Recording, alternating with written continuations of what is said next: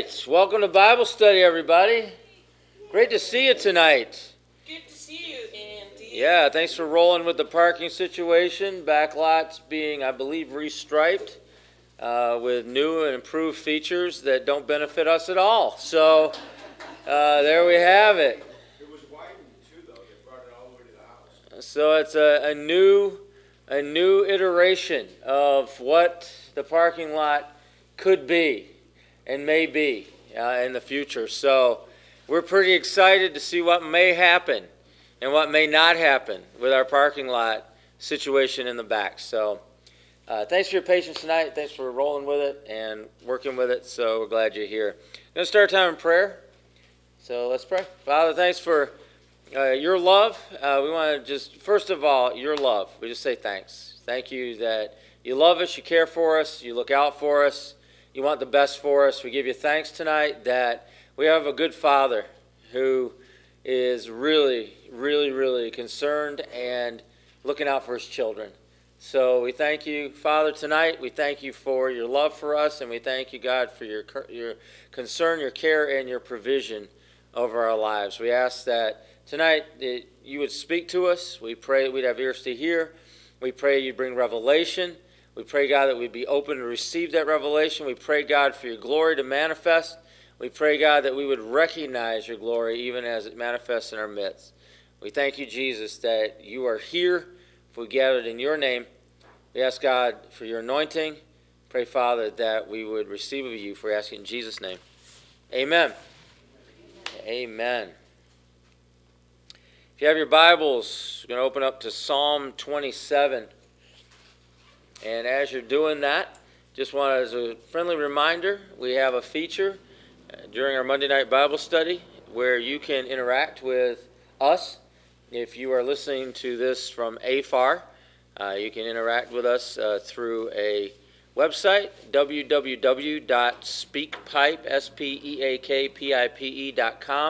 slash Monday Night Bible Study, all one word. You go there, and there is a button. You can toggle it, and you can leave us a message. We'd love to hear from you.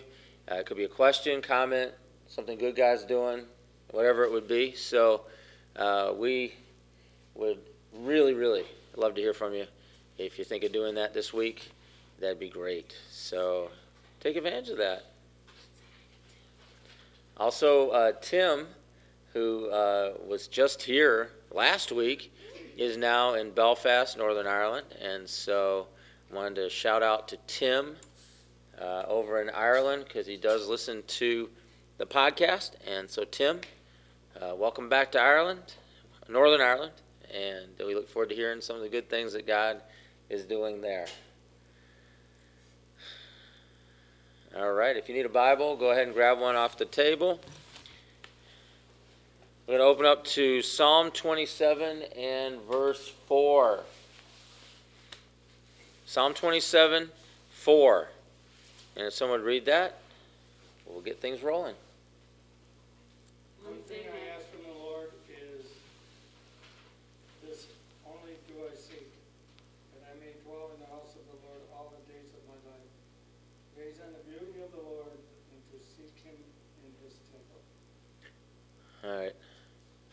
Do you recognize this verse from anything else? There's a song we sing. In it's one of our original songs that we wrote, uh, and it was written in 6 8 time before that was a thing in Christian music. So, uh, yeah, it's one of our songs, and they took it, at least a good portion of it, from Psalm 27. So, uh, it starts off with the, the phrase one thing, and whenever I hear one thing, I think of a word. Uh, that word is pure. Uh, pure is, uh, that's what pure means. It means to be made of one substance, to be one thing. And so, uh, purity is something that I think uh, the, the, connotations of have drifted into some weird areas, uh, for Christians especially, because when we think of purity, we often think of things that have nothing to do with being one thing. Uh, or if they do have something to do with being one thing, it's a real stretch to get it there. So, uh, I don't need to go over what and how that, that's been taken and used for different things, but I want to bring it back to simplicity And that is in our understanding and in the way that we understand what purity is, purity is one thing. Because I want you to think about it, it's like if, if you have divided aims, what do you really have? I mean, he talks about that is one thing that he desires, one thing that he's going to seek after. But if you have divided aims, you have distractions. Uh, you have divided aims, you have weakness, disappointment. I mean, all those things go with that. It, there's something about the simplicity of being single minded. There's something about the simplicity of, of having a single focus. There's something about the simplicity of really looking at something and, and letting it be a pure thing in your life. And our, our relationship with God, being in His presence, spending time with Him, that's one good thing that we can take and focus and we can aim our life at.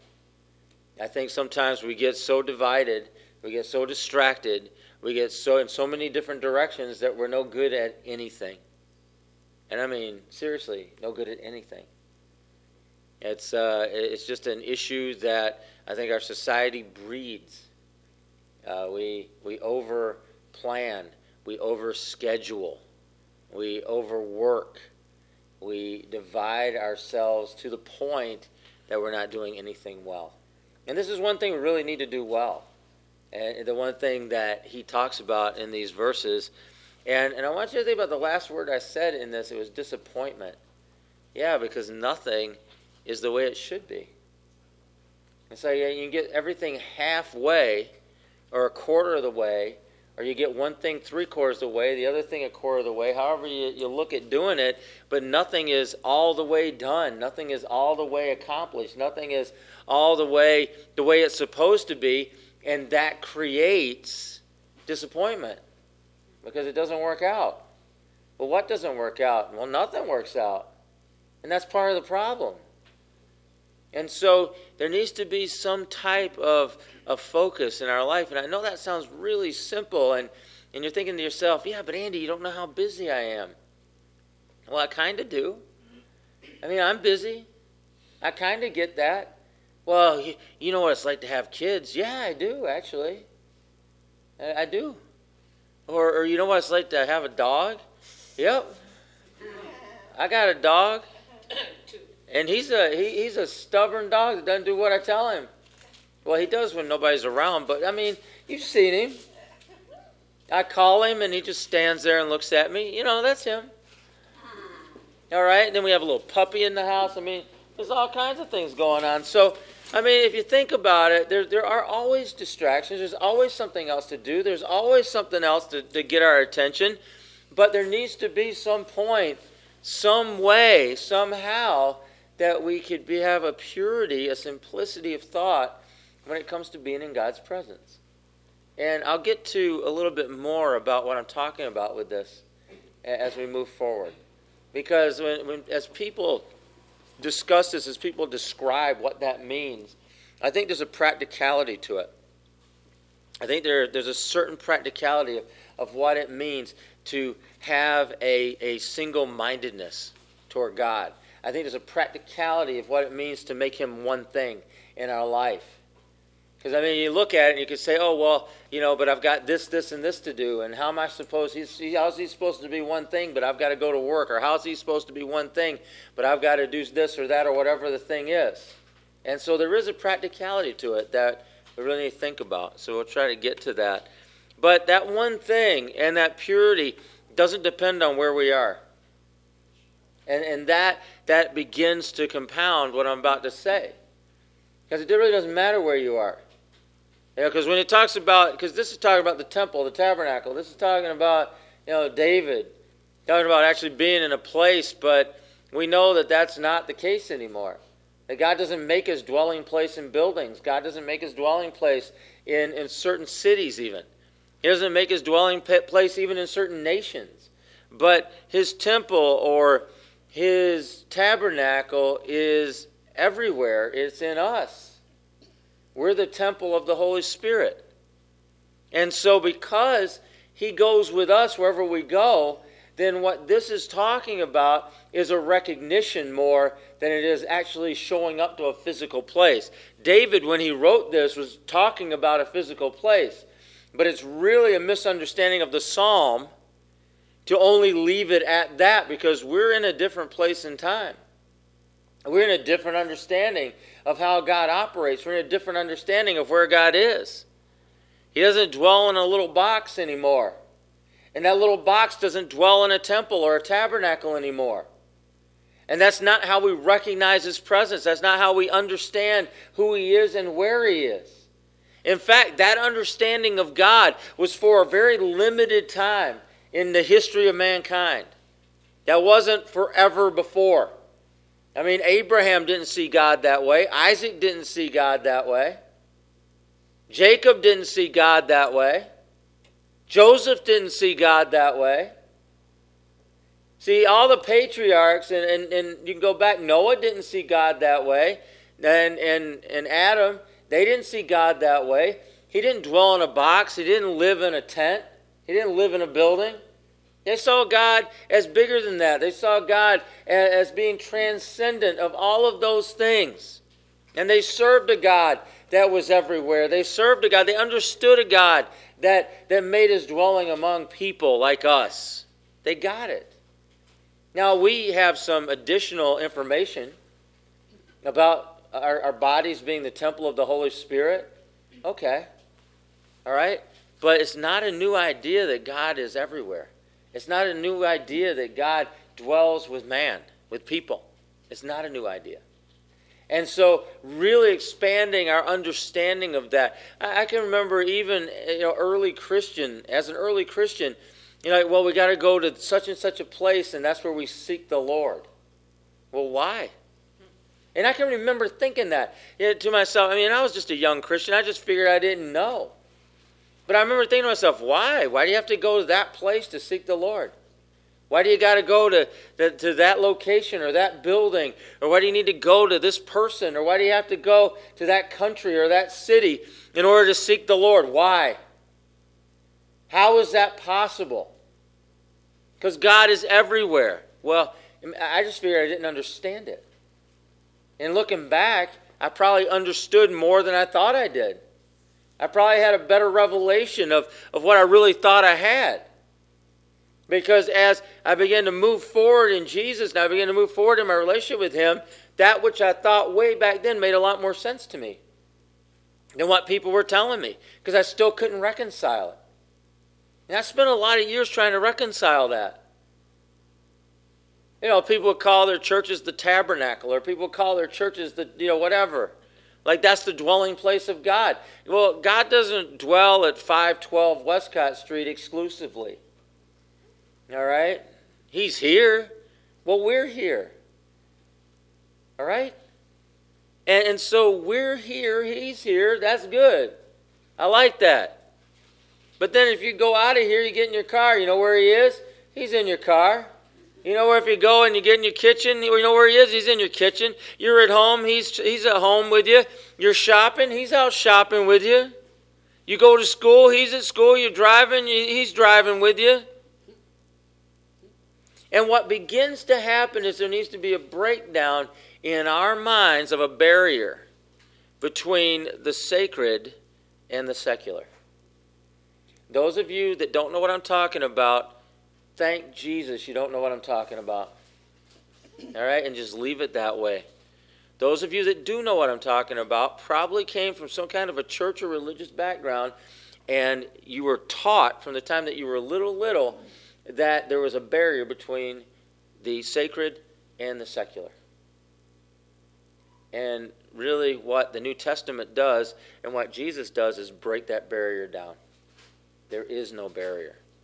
The idea that there's a barrier between the sacred and the secular is an Old Testament law concept. And that's what it is. Yeah.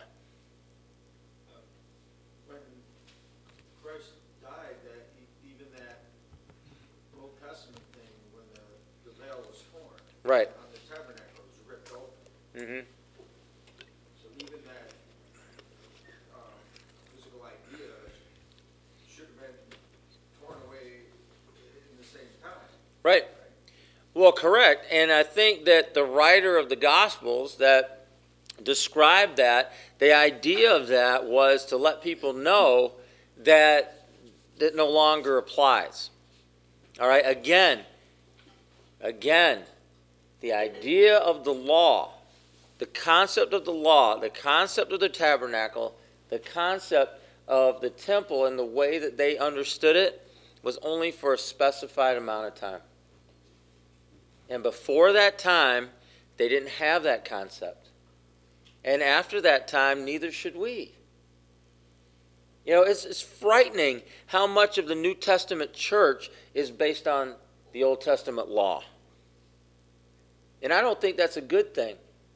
I think they already hashed that out in the book of Acts. I think they already hashed out in the book of Hebrews what's taken place and the way that we should understand it and the way that we should respond to it. Because our daily lives are sacred our daily lives are secular, okay, both, because God dwells in us. Right? And where God is, that's holy ground. All right? If you want to if you want to go back Old Testament on it. All right? So there is no barrier. The barrier's gone. So wherever we go and whatever we're doing, there he is. There he is.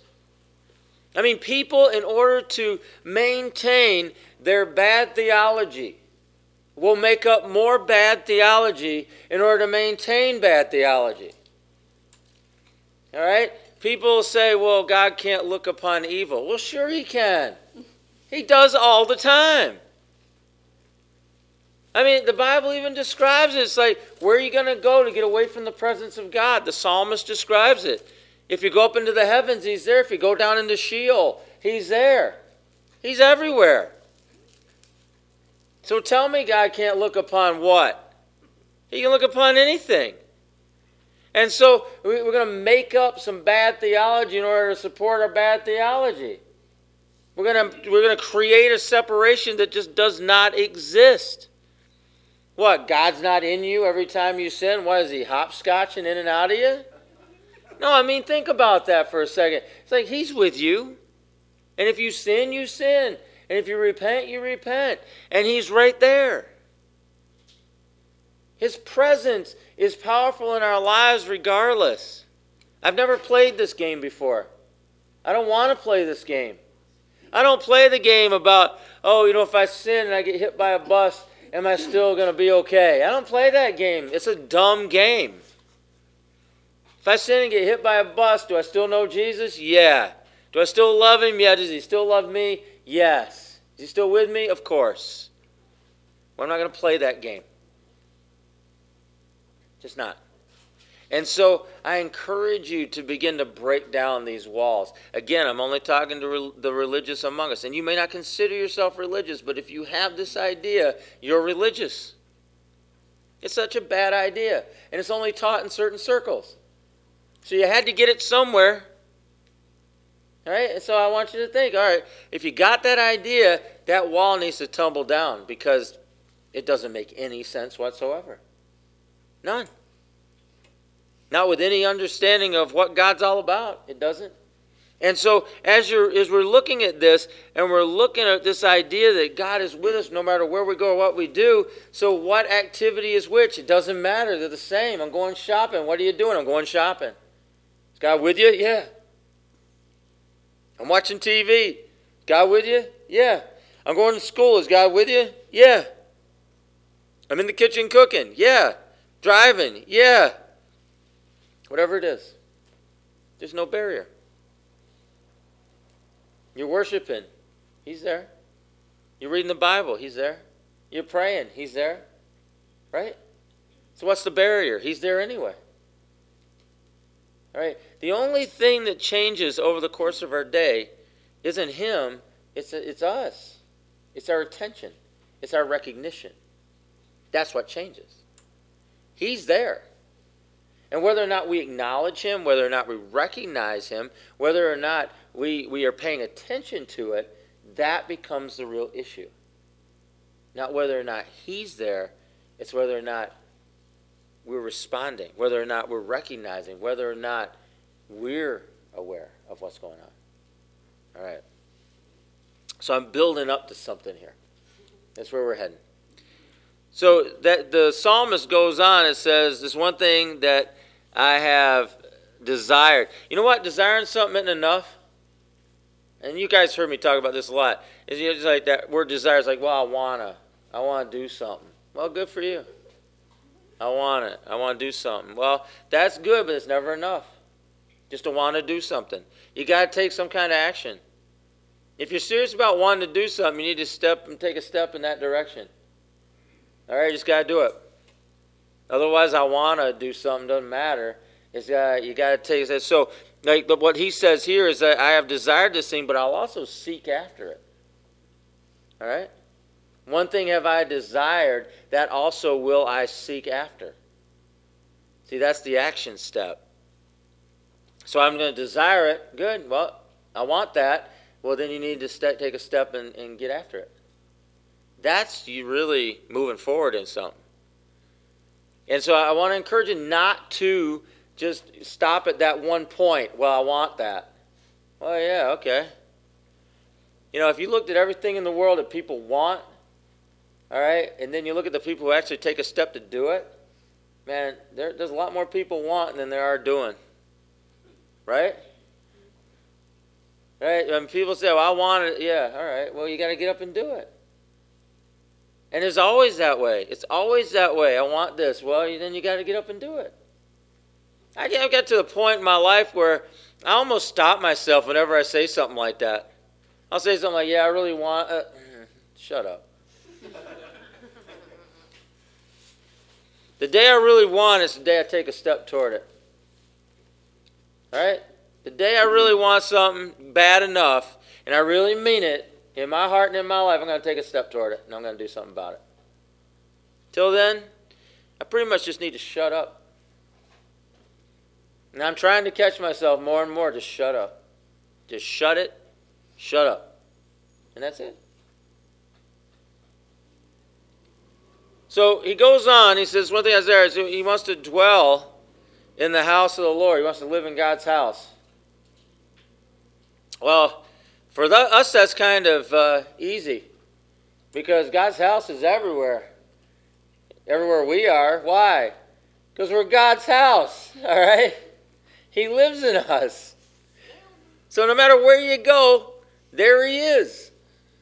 And so we go wherever. And I already went over this just a, a second ago. But it, it's, it's wherever. And it's easy. It, it's not hard. It's like I desire. And so I'm going to take a step. And so the, the, the physical aspect of it isn't the hard part. That's what I was trying to say before. It's like, it's like the, the, the physical part of it isn't the issue. The part of it's the issue is what's going on in your heart and your mind. That's the issue. God being there isn't the issue. You being in whatever place you're in isn't the issue because wherever you go, there you are. So that's not an issue at all. So you're where you're at, He's where you're at. Those two things are already taken care of. The real battle is in here. The real battle is in your mind and in your heart and in your spirit. That's where the battle takes place. And so, as the psalmist says, I want to live with God, I want to dwell in His presence, well, let the battle begin. Because you can say you want that, but until you engage the enemy and you engage in the battle in your mind, you take a step in that direction, it doesn't mean anything. You have to take a step. You have to move out. You have to move forward. You have to make a change if it's going to mean anything at all. And so here he goes, it's like the desire of the psalmist, and this is the desire of the psalmist. I'm going to give it to you. Here it is. You ready? The desire of the psalmist is that we should be able to maintain an unbroken consciousness of being in God's presence. Wow. The desire of the psalmist is that we should be able to maintain an unbroken consciousness of being in God's presence. That's what I said. In other words, that we are recognizing that we're in touch with Him all the time. And that's hard. I'm not even I'm not even going to tell you anything different. That, that's hard. That's really hard. Because you got to get above the daily work to realize your communion with Him. Because we're all doing something all day, right? We're all engaged in something all day, pretty much.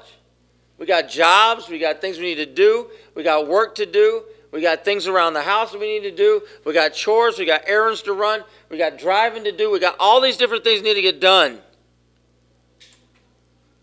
But there needs to be in us, and, and here's, I think, this is what I believe to be the answer to this, and that is we need to look for an undercurrent in our lives. An undercurrent. Where we can recognize God's presence while we're doing other things. And what do I mean by that? I mean like a song. You ever catch yourself just singing a song while you're doing something else? That's what I mean. There can be an undercurrent in our minds, there can be an undercurrent in our spirit, there can be an undercurrent in our heart, like singing a song. A lot of times when I go hiking, and I'm hiking for I don't know how many hours or whatever, I'm not talking to anybody, I'm just hiking. And, and there are days where I will sing the same worship song for eight hours in a row. And it will just continually go through my head. And I'll even be thinking about other things. I'll be considering other things. I'll be solving world problems, you know, or whatever I think I'm doing. And I've got all these thoughts going through, but that song just continues in my head all the time. You know, whether it's a worship song or whatever's got stuck in my head last, but I can have a conversation while I'm hiking. And so I'm doing two things, right? And I still have the song in my head. So there's three things going on. And that's what I, I want to encourage you to look for in your life is that undercurrent. To, to, to begin to practice that undercurrent of recognizing God's presence, of, of realizing that, that you're with Him, that He's with you, of realizing that communion while you're doing other stuff. I know you got stuff to do. I get it. But there can be something else going on in us. We prove that. Eh, I mean, unless you've never had that happen with a song, I mean, then, then you've proven it. You, you got it. What's that? I think that's possible What? for a human to never have a song stuck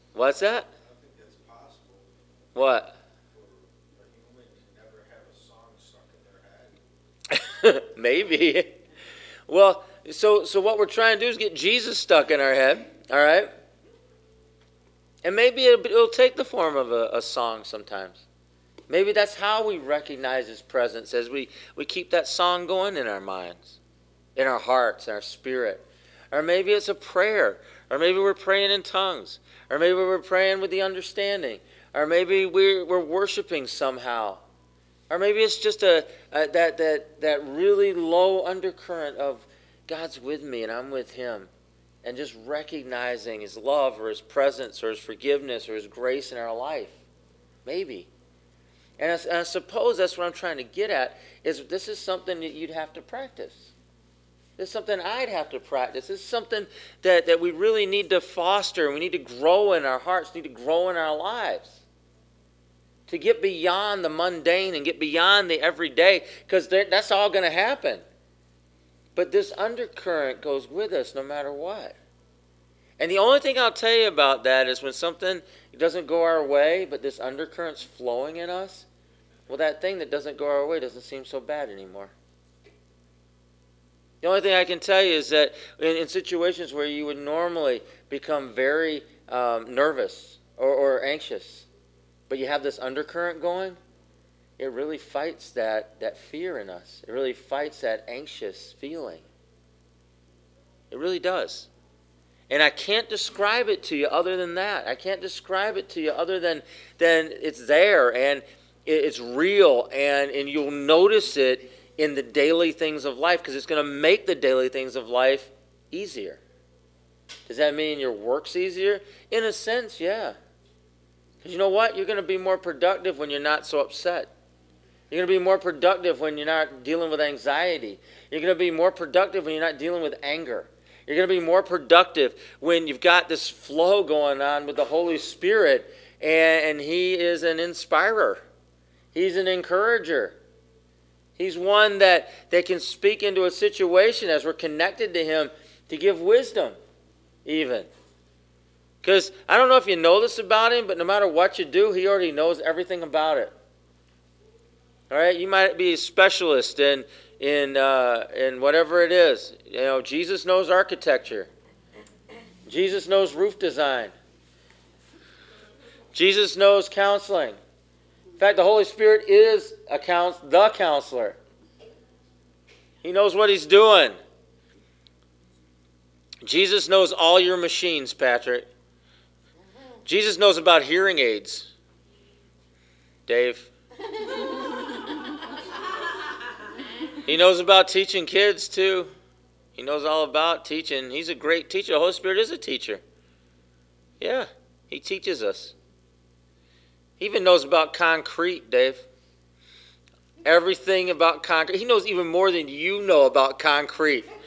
I mean, you can have it out with him and see, but I think he's gonna. Yeah, I don't know,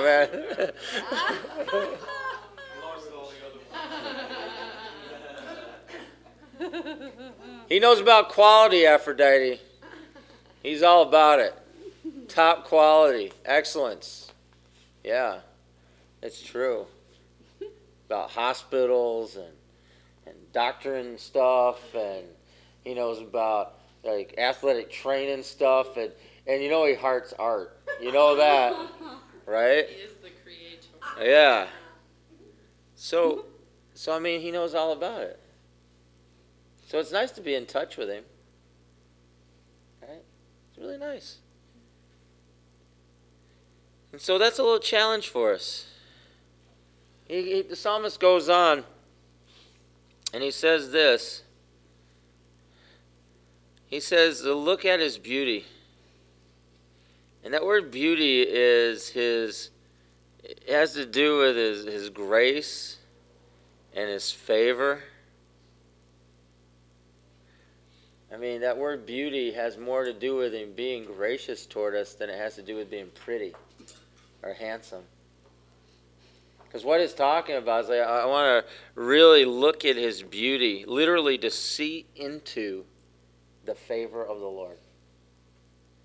To see into the favor of the Lord. That's what it literally means. To gaze into it. To me, that's powerful to, to meditate on his gracious, gracious nature. Because he is gracious, he is loving. To look into something means to, in, to inquire is to look into something, to ponder and to meditate on it. And then there's another side of it that's kind of a selfish side. And, it's, and, and it also means to refresh oneself. I'm going to refresh myself in, in really thinking about, really pondering how, how gracious He is, how much favor He pours out on my life, and to really dwell in that. And maybe that's part of the undercurrent, is to really just let that rest in your heart and think about it every now and then and consider it and allow the Holy Spirit to remind you of that throughout the day, throughout whatever you're doing. The idea, like I said, of getting above the everyday work and, and having a realization of that communion, of, of what that means. To really take some time and worship as we as we think about it. You know, the word meditate really means to look at something and just consider it. And to continually to consider it and to think about it. And to allow it to, to find a resting place in us somewhere. Sometimes we hear words and they just bounce off of us. We hear words and they go in and out our ears. We, we get like the, the millisecond connotation of it, and that was it. But there's a lot to consider about God's grace and about His mercy and about His love for us. They're huge. I'm not sure if we thought about them for the rest of our lives that we could really get a full grasp on it. I know we can't. Even a partial grasp. Just thinking about one thing Thinking about His love. It's so big. I, I don't know that we could even even begin to grasp that. Think about what grace is. What does that mean to Him? How's that been manifest in my life? I don't think we can even begin to get a grasp on that.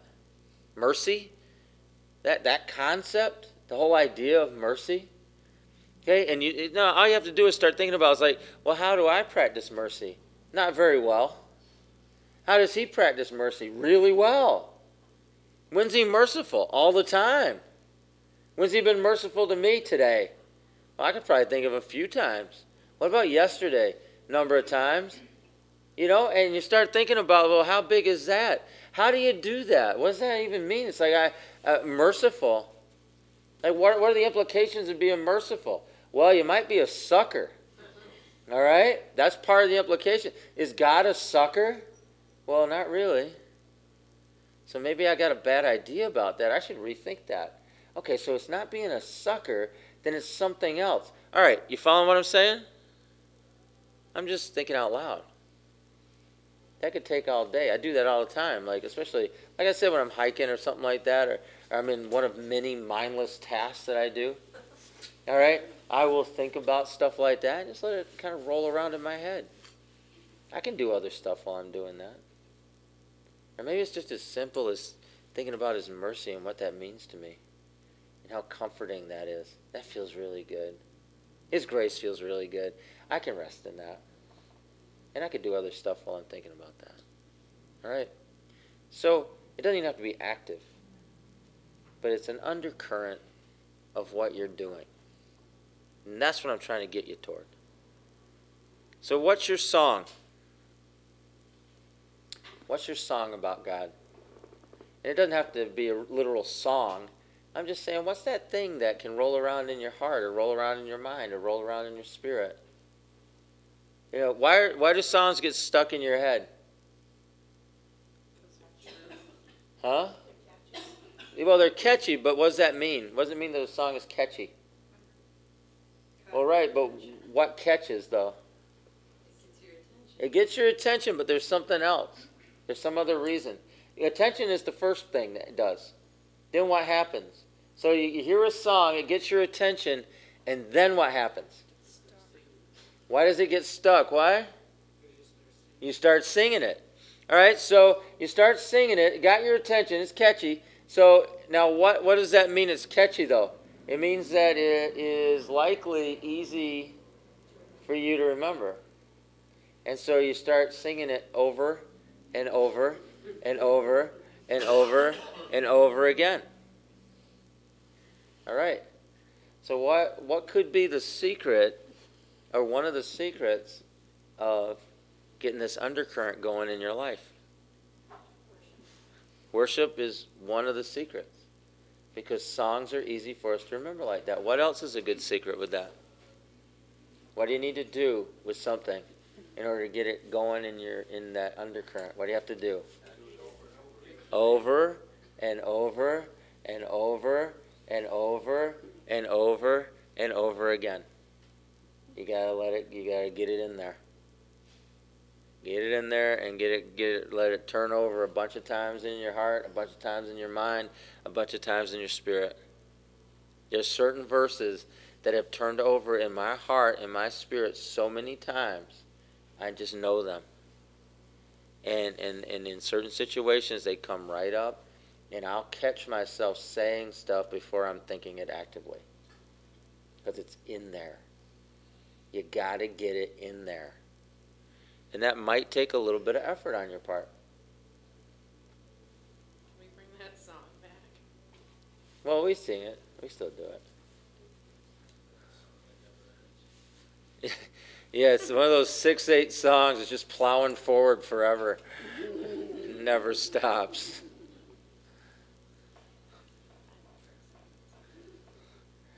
Yeah, that's how it goes.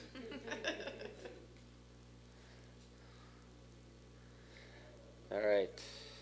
I want to take a few moments uh, tonight, and I've left a little bit of time uh, to do this, but I want to take a few moments to really begin this process. And so I want to encourage you to, you can get, use the verse that we're on right now, Psalm 27 4. Or you can find a different verse. Maybe there's a verse that God's been speaking to you through. Maybe it's something as simple as John 3:16, "For God so loved the world that he gave his only son."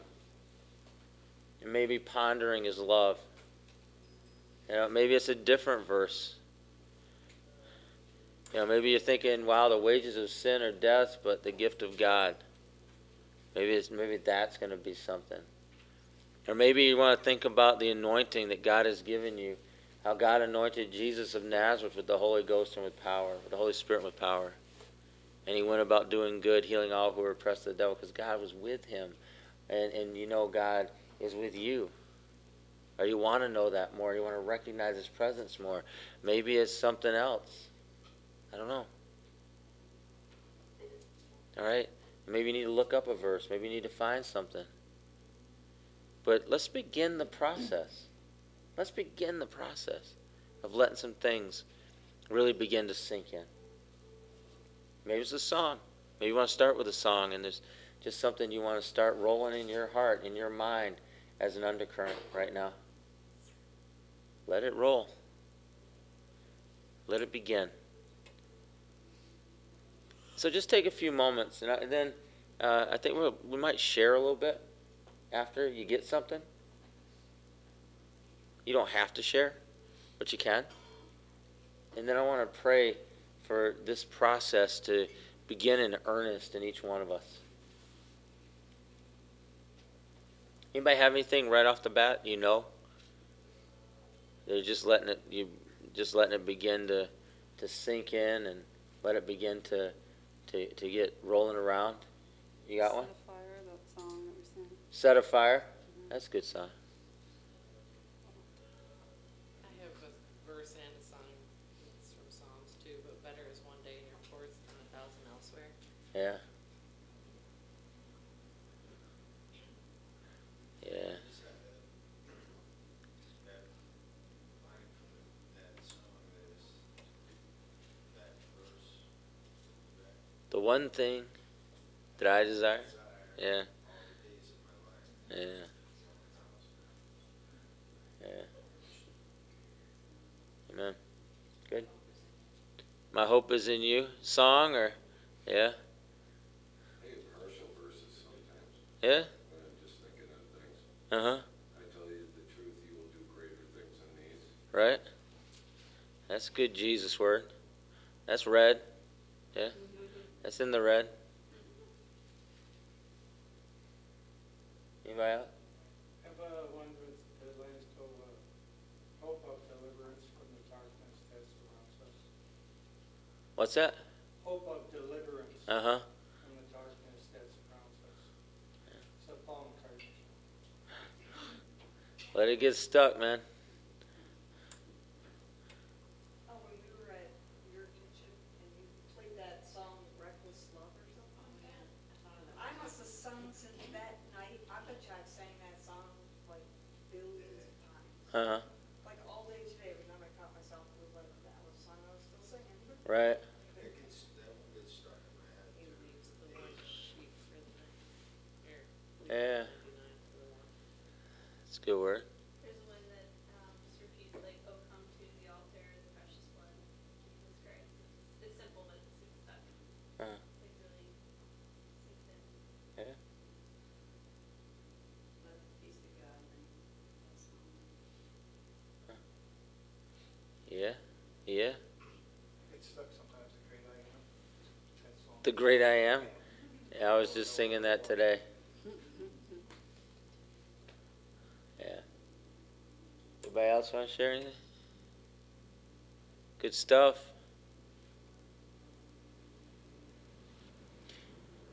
There's like a kid's song stuck in my head. Children's songs? Children's songs. Yeah. To me, they're the worst. Down in there. Well, I'll get Veggie Tale songs in my head.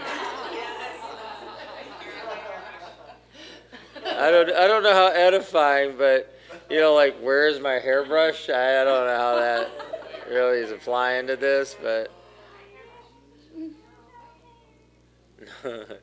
no hair, no fair. Eh, sorry, I don't want to get that in your head. Sorry. All right, Father, I just pray that uh, you would really uh, solidify, and I pray that you would sink some of these truths deep into us, uh, whether it be a verse, a song, whatever it is, God. I pray that uh, we would allow that to flow in the undercurrent of our hearts, in the undercurrent of our minds, in our spirits. And I pray, Father, that we be conscious of this. We would, uh, in some ways, as we start our day, really be conscious of starting and allowing that flow to continue throughout our day.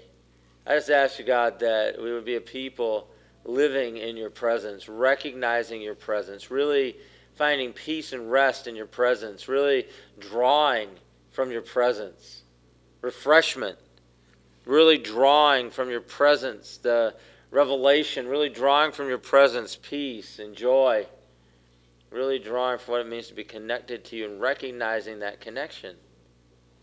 And so, God, I just ask that we would, we would not, we would not just live as orphans, but we would live as children with a Father that is loving us, a Father that is providing for us, a Father that is really, really looking out for us. And I just ask you, God, that uh, we would meditate on your grace, we meditate on your love, that we would meditate on your favor. Thank you, God. Thank you, God. I pray that it just get deep within us. I pray for a new depth for each one of us of your word, uh, a new depth of understanding, revelation, a new depth, God, of just your continued presence in us. Thank you, Lord. Thank you, Jesus. Thank you, Lord.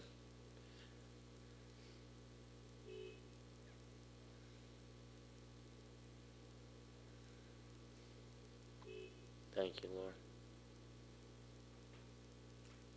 Hmm.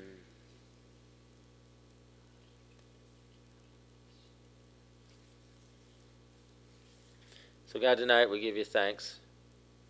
And uh, I just ask you, God, for a, a new place for each one of us in our hearts and in our minds. I pray for this one to stick in the days ahead.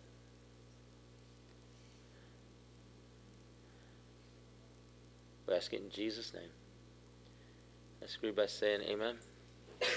Amen. Before you go, uh, real quick, uh, we're going to be on a Bible study. My night Bible study is going to be a little bit of a hiatus uh, for the next few weeks. So uh, we will resume it. I'll let you know when we resume it, but uh, we won't be having Bible study for a few weeks. So um, I will miss all of you and uh, just to let people know that, and people that listen to the podcast know that, and we will get resuming it soon enough. So uh, that would be it. So thank you for coming tonight. Thank you for being a part, and we'll see you again.